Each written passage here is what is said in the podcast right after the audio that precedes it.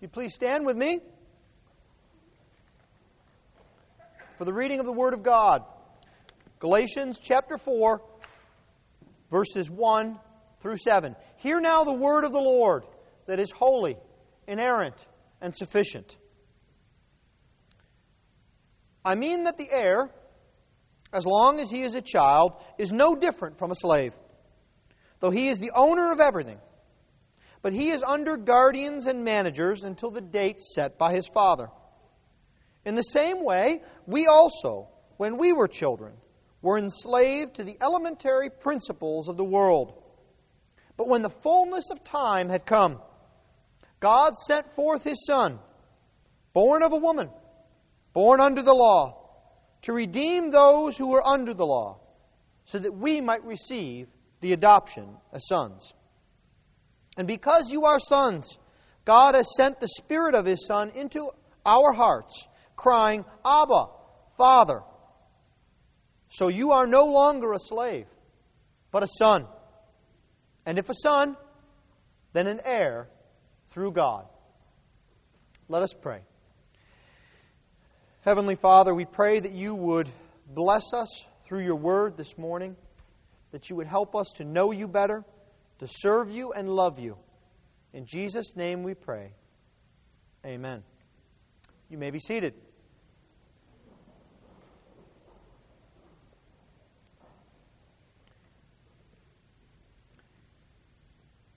It's a common practice for us to remember dates and ages with events. If you talk to any mother, for example, who has grown children, and you ask her, Well, what year did such and such happen? You're likely to get a response that goes something like this Well, let's see. Johnny was 10 when that happened, and that means it was X year. Men do this too. Sometimes we men do it with less momentous events. Well, let's see. That year, I was driving a 63 Chevy. Children do it too. That was the year that my first tooth fell out. We peg events to let us know where we are in the journey of life. But that doesn't just happen for us as people as we walk down this journey of life. It's something that happens for the entire universe. Paul says. You see, you can peg just about anything that's happened in the world based on one event. And Paul talks about it for us this morning. It's God's kind providence that as we come to this season of year, that we are at this passage at the beginning of chapter 4. We're going to look at the event that puts every other event into place. Events that are past, events that are future, and that is the coming of our Lord Jesus Christ. Paul talks about this in the context of encouraging the Galatians that they are not slaves, but now they are sons, sons of God, and that brings with it blessings. And so I would like us to see three things this morning from our text. The first thing I would like us to see is a world expectant, a world that is waiting for something to happen. A world expectant. And then we'll see the Son is sent. The Son is sent, an event that changes forever the history of the universe. And then finally, we're going to look at the reason for the Advent. A world expectant, the Son sent, and the reason for the Advent. You've heard it said perhaps over and over again that there is a reason for the season. But it's much more than that. There is a reason that the Son was sent and came. So let us go to the Scriptures this morning and see what the Lord will teach us through the ministry of Paul. Beginning here in verse 1. Paul begins and he says, I mean that the heir, as long as he is a child, is no different from a slave, though he is the owner of everything. We see here a world that is expectant. And it's waiting for something, and in Paul's analogy here, it's waiting for an inheritance. This section begins Paul uses language to let us know that he is giving us yet another illustration of the principle that he has been describing of the state of the world and especially the church before the coming of the Messiah. If you read through Galatians, it's impossible, as we've seen, not to see that Paul was the consummate pastor. He's constantly illustrating and applying the truth of God's Word to his congregation here in Galatia. And he says, Well, I've told you a lot about the law and the promise and Abraham and works. Let me give you an example of what this looks like. I mean it like this. And he says, Is that the heir, as long as he is a child, is no different than a slave though he is the owner of everything. He's describing what life was like for the church before the promise was fulfilled. You recall we looked at that in verses 15 through 26 of the last chapter. But he's also describing it for that congregation, those Galatians, those men and women and children who were sitting listening to this letter being read because they needed to be reminded what life was like before their lives were changed. We saw that in chapter 3, verses 1 through 5. This is a waiting and expectation for a climactic event. And so the question immediately comes to us is this is how we come to the Lord Jesus Christ.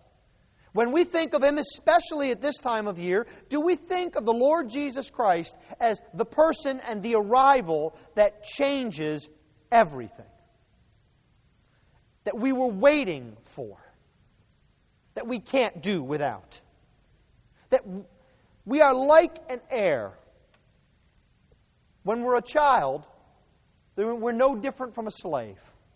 But now that the fullness has come, we experience the reality. You see, Paul says this is like a son waiting for his inheritance or to come into his own. He says there is a reality there.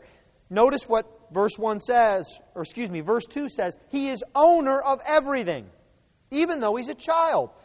The Greek is actually even a bit stronger than that, than most translations. He's actually the Lord of all. He's the Lord of all that he surveys in his home. He doesn't have it in his present possession, but he has title to it. He is the Lord, or as some have put it, the young master of the house, waiting to come into his inheritance. We might think of it this way in modern parlance that the heir, so long as there is a trust fund in the bank that he cannot get to until he turns 18, is the Lord of that money, but he can't get at any of it to practically enjoy it.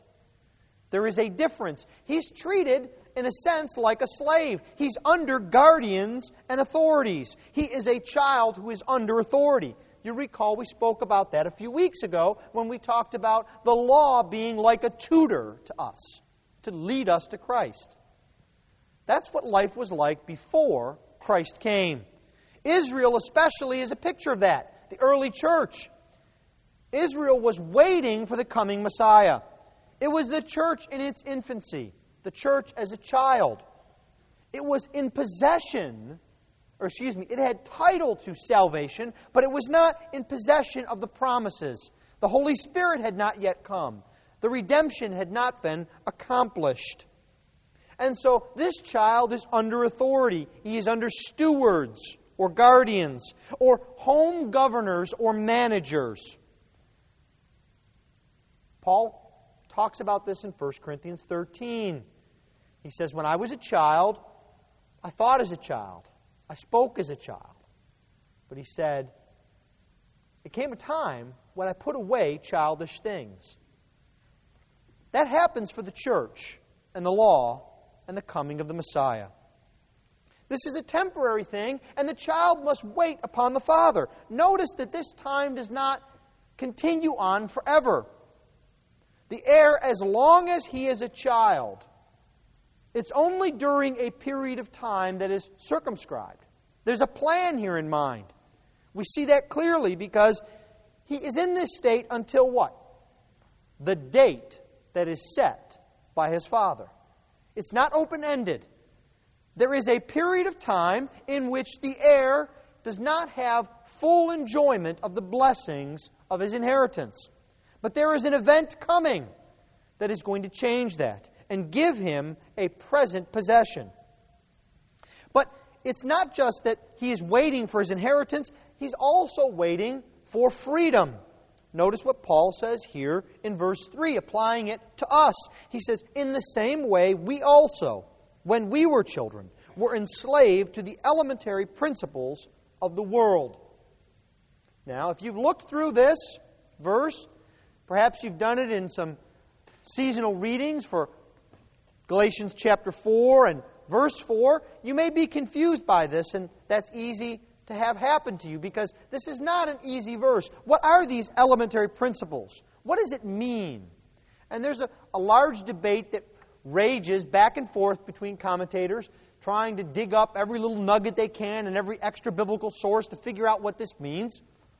But I think, as usual, we should take the approach that we've been taking as we go through the Scriptures, and that is if something's confusing, we simply take it at face value and we look to other Scriptures to make it clear. So, what's going on here? Well, we see it here in the, in the range of a child as opposed to an adult, under guardians, under schoolmasters.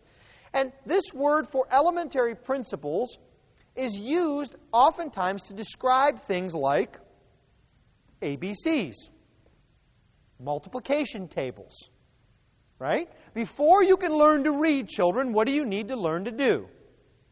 You need to learn your alphabet. And so you go through elementary principles. Usually it begins with a song, right? All those of you that are adults haven't forgotten it. I've just said that, and perhaps it's running through your mind now. Then you learn to write those letters out.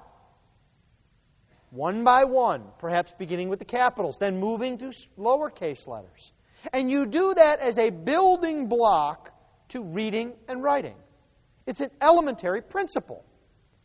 You see, that is what Paul is saying here. He's comparing that to the period of the law. It's sort of this simple. The Judaizers talked about the law as if it was graduate school. If you really want to be a Christian, then you'll get circumcised and you'll know the law backwards and forwards. So when I say, How much do you have to give back for a stolen lamb? Everybody jumps up giving the right answer. But you see, Paul says this isn't graduate school, this isn't PhD work, this is kindergarten, this is grade school. This is the way God dealt with people, preparing them for the event to come. That's not the end all be all. It was something preparing us for higher levels to do things that are more important leading up to the advent of the Lord Jesus Christ. And we might think of it in terms of the Old Testament laws being like a school to prepare the church for the fulfillment of the gospel. Hebrews puts it like this that dealing with food and drink and various washings were regulations for the body imposed until the time of Reformation, the coming of the Lord Jesus Christ. We're told explicitly to go beyond these things in Hebrews 5. That we need to go beyond the basic principles, same word, of the oracles of God. Because we need to have solid food. But now we can't do that, the author of Hebrews says. So we need milk. We need these basic principles. But Paul says this is temporary. This is a part on the journey. It's not the destination. The question then comes to us would you consider it progress if you went back to grade school? I'm sure you'd be very good at it, wouldn't you? If they had spelling drills, you'd probably leave all the kids in the dust, adults, right? I bet you you'd win every math drill, right? But would you really be accomplishing anything? You see, that's what reliance upon the law is like. We can pretend we're accomplishing something, but really we've made a point on the journey, the end. It makes us spiritually immature. Paul puts it this way in 1 Corinthians 3. He says, But I, brothers, could not address you as spiritual people, but as, pure, but as people of the flesh, as infants in Christ. Same word as in chapter 4, verse 1 the child, infants. You see, it's not the ideal or the goal because we're waiting for freedom. Notice that Paul describes it as enslavement to these elementary principles. We get bound up in them, so much so that one of the ways to translate this elementary principles is also perhaps that it is dealing with forces or powers of the world, perhaps even demons. And we can see the connection here that we can make the law the power of the devil in our life. Because if all we have is the law, the devil makes hay accusing us. All you have to do is open up to any section of the law, and you'll see very clearly you don't measure up. your life is miserable. That you shouldn't have advice for anyone. That you shouldn't be able to help anyone. That you completely don't have it together. But you see, we don't stop there.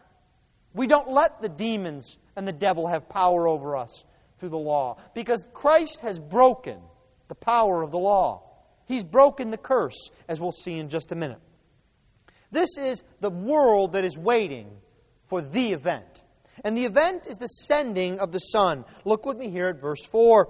But when the fullness of time had come, God sent forth His Son, born of a woman, born under the law, to redeem those who were under the law so that we might receive adoption as sons.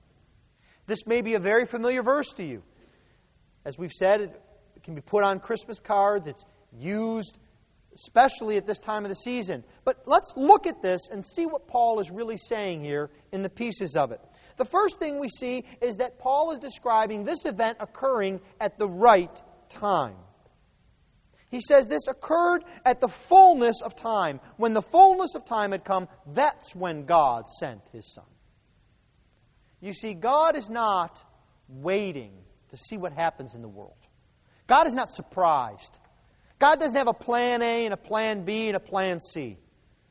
God is sovereign and in charge. And at just the exact right moment, He sent His Son.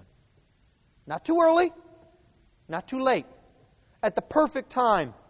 You see, it's because God knew, first and foremost, that it was the right time. The early church recognized this. Well, how did they do this? Have you ever thought about the fact that all of history is divided and referenced by this event? BC, before Christ, AD, not after death. Anno Domini, in the year of our Lord. All of history is defined by this single event. Of course, the world hates it, and that's why in colleges they're trying to change things to BCE, before Common Era, and CE, Common Era, because they can't stand to see history referenced with respect to the coming of the Lord Jesus Christ. But you see, we might even say that time itself exists for this purpose, for the coming of the Son. Because when time had been fulfilled, that was when the Lord came. It's the same principle that we see in Romans 13, where Paul tells us that love is the fulfillment of the law. Same word. The coming is the fulfillment of time. You see, the purpose of the law is love, and the purpose of time is the coming of the Lord Jesus Christ. It is indeed a monumental event, no matter what the ACLU may say, no matter what the card makers may say, no matter what is on television or in the movies, they cannot change the fact that this is the consummate event in the history of mankind. We can see practically that the time was right, too. If we think a bit back, we see that the world was ready at this point for the coming of the Lord Jesus Christ. If we think again about the Lord as purposing and planning things, have you thought about the fact that it was exactly at this time that there was peace throughout all Europe, the Near East, and Palestine? It was the height of the Roman peace. Have you thought about the fact that it was at this time that roads had been laid that still exist today that could take missionaries from Israel to Spain, to Greece, to Italy, to North Africa? The Romans had built an incredible infrastructure. There was safety, relatively speaking, in travel. Have you also thought about the fact that there was, for the most part, a common language throughout all of the Roman Empire? Almost everyone spoke Greek. And if you didn't have Greek, you could probably get away with Latin. Almost everyone spoke that language from Spain over to Turkey. Everywhere. A language. How critical is that for God's purpose through His Word? We also see that this is the time in which there are synagogues all throughout the Roman Empire because the Jews had been dispersed. The book of Acts is full of Paul going from city to city to city, to synagogue to synagogue to synagogue. You see, the Lord had prepared all these things, just as He had prepared every minute detail, down to the name and family of the woman that would bear the Lord Jesus Christ. He prepared an empire for the spread of His gospel. The Lord Jesus Christ knew that it was the time to be sent as well. Our Lord was very cognizant of time. You recall throughout the Gospels, He's constantly saying, My time has not yet come. My hour has not yet come. You remember the incident at the wedding at Cana. He says to his mother, My hour has not yet come. Some people come to arrest him, but they can't because, the scriptures say, his hour had not yet come. But when his hour had come, he knew it. John 13. And he went and did the will of the Father. We might recall the parable of the tenants in Mark 12, you know, where the landholder sends messenger after messenger, and the tenants rob them and kill them and abuse them. And he says, At the last, at the very fulfillment, I will send my beloved Son. So it is with God sending his son. But it's not just the right time, you see, because Jesus is exactly the right person. We need to especially think about that this time of year. You see, Jesus is the right person with the right work. You cannot separate them. Who is Jesus? Well, first, he is God. Look at what Paul says. When the fullness of time had come, God sent forth his Son he was God of God, light of light. He was already the Son. He was sent as the Son. He did not become the Son. He did not take something upon himself in mission simply by being in a manger and being born. No, he was always God's Son. He was God himself. He is God from eternity. Only by being God could he do the work that was laid out for him. Only by being divine could he accomplish his mission. Only God could die for sins. And you see, that is who the Lord Jesus Christ is. Do you think about that at this time of year? You see, it's easy to get wrapped up in the cute baby and the sheep and the goats and the cow and all in the manger scene that just coincidentally enough, never make any noise and don't smell and look perfect. But you see, the one who comes into this world is God, as Isaiah says, the everlasting Father. That is who the Lord Jesus Christ is. He is God. But He is more, for He is the God man. Look at what Paul says. He is born of woman. This is a phrase used in the Old Testament and throughout the Hebrew culture to mean a person, a man. Like us, we might even say. Job puts it this way What is man that he could be pure? Or who is born of a woman that he could be righteous? How then can man be right before God? How can he who is born of a woman be pure? And the answer, of course, is found in the gospel. Because Jesus is not only God, but he is man. He is born of a woman, and yet he is pure, and yet he is righteous. This text doesn't explicitly tell us that Jesus was born of a virgin. But it does say it's born, he was born of a woman. And we know Paul's companion on missionary journeys was a doctor by the name of Luke. I'm sure as they walked from town to town or sat up late at night by the fire, they did what many of you do when you're together. They talked about the Bible and they talked about the things of God. We have this happen to us all the time. I just had that happen to me this week. I had a conversation that probably could have been a certain amount in length, and it about doubled because something would come up and we'd start talking about the Scriptures. And I'm sure that Paul and Luke spoke. And Luke tells us explicitly in chapter 1, verse 34 and 35, that Jesus was born of a virgin. Jesus is God and he is man. But notice that he is humble and lowly. He's not the king that was expected because no one expected him to come in this fashion, as a child, in a low estate. Think of how the Lord Jesus identified with us, took upon our nature. In this coming year, as you face difficulties, as you think to yourself, no one can understand the rock I'm up against.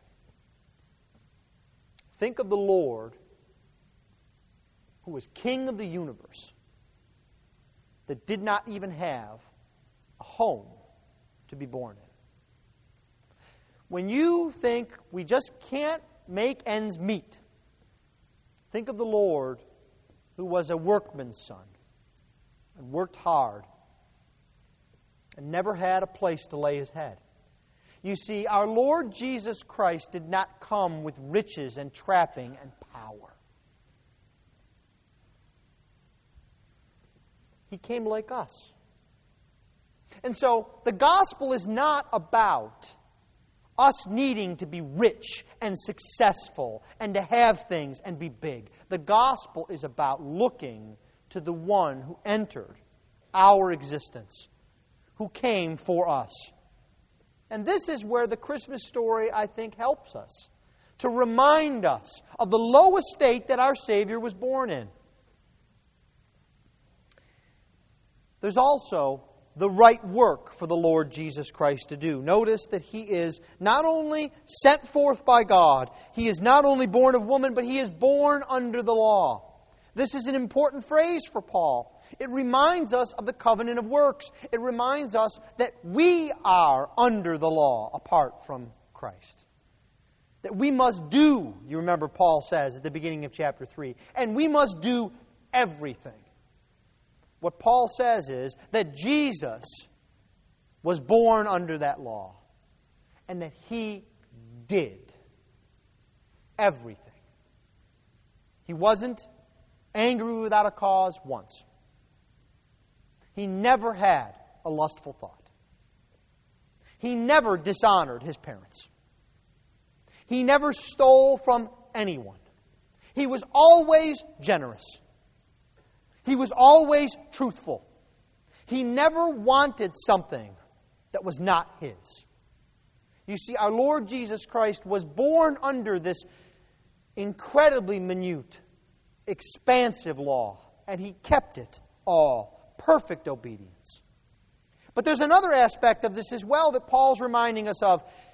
If you remember in verse 13 of chapter 3, it was said that Christ became a curse for us. You see, this child was born under the law that he might bear the penalty that was due to us. You see, you cannot separate the cross from the manger. You can't. Go walk outside. The world is trying to do it right now. But you see, Paul says you can't. Part of being born of a woman is being born under the law. And why was he born under the law? So that he might keep it. And so that we might be redeemed. And as if we didn't get the picture, he gives us two purpose clauses. He tells us, thirdly and finally, what the reason for the coming is. He says he was born under the law, he was born of a woman to redeem. To redeem those that were under the law. And so that we might receive the adoption of sons. You see, he begins with the negative reason. We need redemption. Apart from Jesus Christ, we're not just in trouble. We're not just looking at a deficit situation. There's not just trouble out on the horizon. We have earned and fully paid for hell and damnation. We are deserving of death. But you see, Jesus Christ comes to redeem his people, to buy them back. This word has a rich imagery. It's one who goes into the slave marketplace and pays for the slave, that the slave might be free, so that no one might have any hold on him ever again. That's what our Lord does. He says to the law, This one is mine. You cannot condemn him. You cannot condemn her. They are mine. That is why the Lord Jesus Christ came. It's not just a rescue, it's a freedom. Jesus Christ came, Christian, to set you free, to give you freedom from bondage, from the yoke of slavery, from the yoke of waiting. And here we see the centrality of the cross in the Christmas story.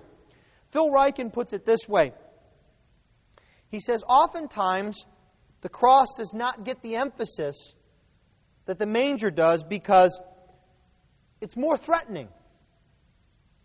But he says Christianity is not a religion of a stable and straw, but of thorns and nails, wood and blood. You see, there would be no Easter without Christmas. But the reason for Christmas is Easter. You cannot separate the work of the Lord Jesus Christ. This work is redemption. That is the reason why He is sent. But He's also sent positively that we might be adopted, so that we might receive the adoption as sons. See, it's not just that we might have our sins forgiven, it's so that we might be brought into a family. That's something also that we can relate to at this time of year. I'm looking out and seeing people that I don't know. Because some of you are blessed enough to have relatives and friends coming and visiting and being with you at this time of year. But you see, the reason that the Lord Jesus Christ came is so that we might be a family, an eternal family, the people of God adopted as sons of God, that we might receive an inheritance. And sons, true sons, don't fear. You see, the servant fears that his master will not be satisfied with his work because his relationship to his master is based on his work. And everything is done out of fear and duty. But sons do not. They do for love knowing they are accepted, knowing they are brought near. And that is what the Lord Jesus Christ came, not just so that we might be forgiven, but that we might know freedom from fear and from duty. We are redeemed by this one who was sent. We are adopted into the family of God. And the reason for this, Paul finishes, describes the relationship that we have with God because Christ has come. Notice what he says in verse 6 And because you are sons, God has sent the Spirit of His Son into our hearts, crying, Abba, Father. So you are no longer a slave, but a son. And if a son, then an heir through God. You see, Paul reminds the Galatians that they have the Holy Spirit. He mentioned that at the beginning of chapter 3. And he says that this is a pledge from God that you are His. The fact that you have the Spirit doesn't just tell you that your sins are forgiven, it tells you you are a child of God. The Spirit is a pledge. He puts it another way in Romans 8 and verse 15. For you did not receive the spirit of slavery to fall back into fear but you have received the spirit of adoption as sons, by whom we cry, Abba, Father. You see, God doesn't just want to save us, He wants us to know we are saved. He doesn't just want to adopt us, He wants us to know we are His children. Look at how Paul ends this. He says, If you are a son, then an heir through God. It's an odd turn of phrase that Paul uses. Every place else in the scriptures that he uses this phrase, there's one little word inserted through the will of God. So much so that some commentators even say that perhaps there's a scribal error here. Perhaps Paul's using shorthand. The point is, is that the Son was sent that we might be adopted because that was God's will. God's will for the Christian is that he or she know that they are a child of God. And this brings about a personal connection. This knowledge gives us a personal connection in our relationship. Notice the way that Paul uses very emphatic, very emotional words here at the end of this passage. God has sent the Spirit of His Son into our hearts, crying, Abba, Father. The Spirit is sent into our hearts, into the very core of our being. You see, we cannot be detached from God, from Jesus, and from the Spirit. If you would believe in the Lord Jesus Christ, if you would have the forgiveness of sins, if you would be a child of God, the Spirit of Christ is in your heart. It draws you to the Father. The Holy Spirit is the person of the Godhead that binds us together to the triune God. And notice that this is not a detached relationship. We cry out, we don't just say. We cry out, Abba, Father! The picture here is you may recall the image that when Jesus is at a festival, as described in the beginning of the Gospel of John, he's looking around and seeing so many lost people, and he cries out, If anyone is thirsty, come to me, so that many could hear. That is what the Spirit does for us. It wells up in us a love of God and the Lord Jesus Christ and what they have done that we cry out. And we cry out in an intimate way. We say, Abba, Father. Now, many, and you probably even have heard this, will take this and say that Abba is baby talk. It's dada or daddy or something like that. That's what they call fanciful exegesis. It's not baby talk, but it is intimate talk. It doesn't have to be dad dad.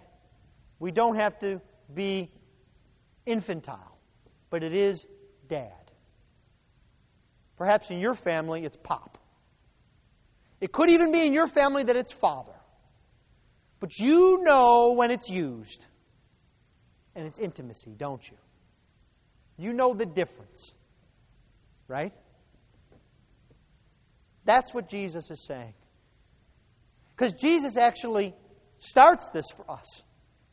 He is the first one to use Abba, Father, in the Scriptures. And He comes that we might be like Him. And the Spirit transforms us into His image so that, like Jesus Christ, we might say, Abba, Father. To be intimate, to be bold. And notice how Paul finishes here. So you are no longer a slave but a son. And if a son, then an heir through God. This relationship that we have with God because of the work and the incarnation of the Lord Jesus Christ. There's something hidden here in this verse.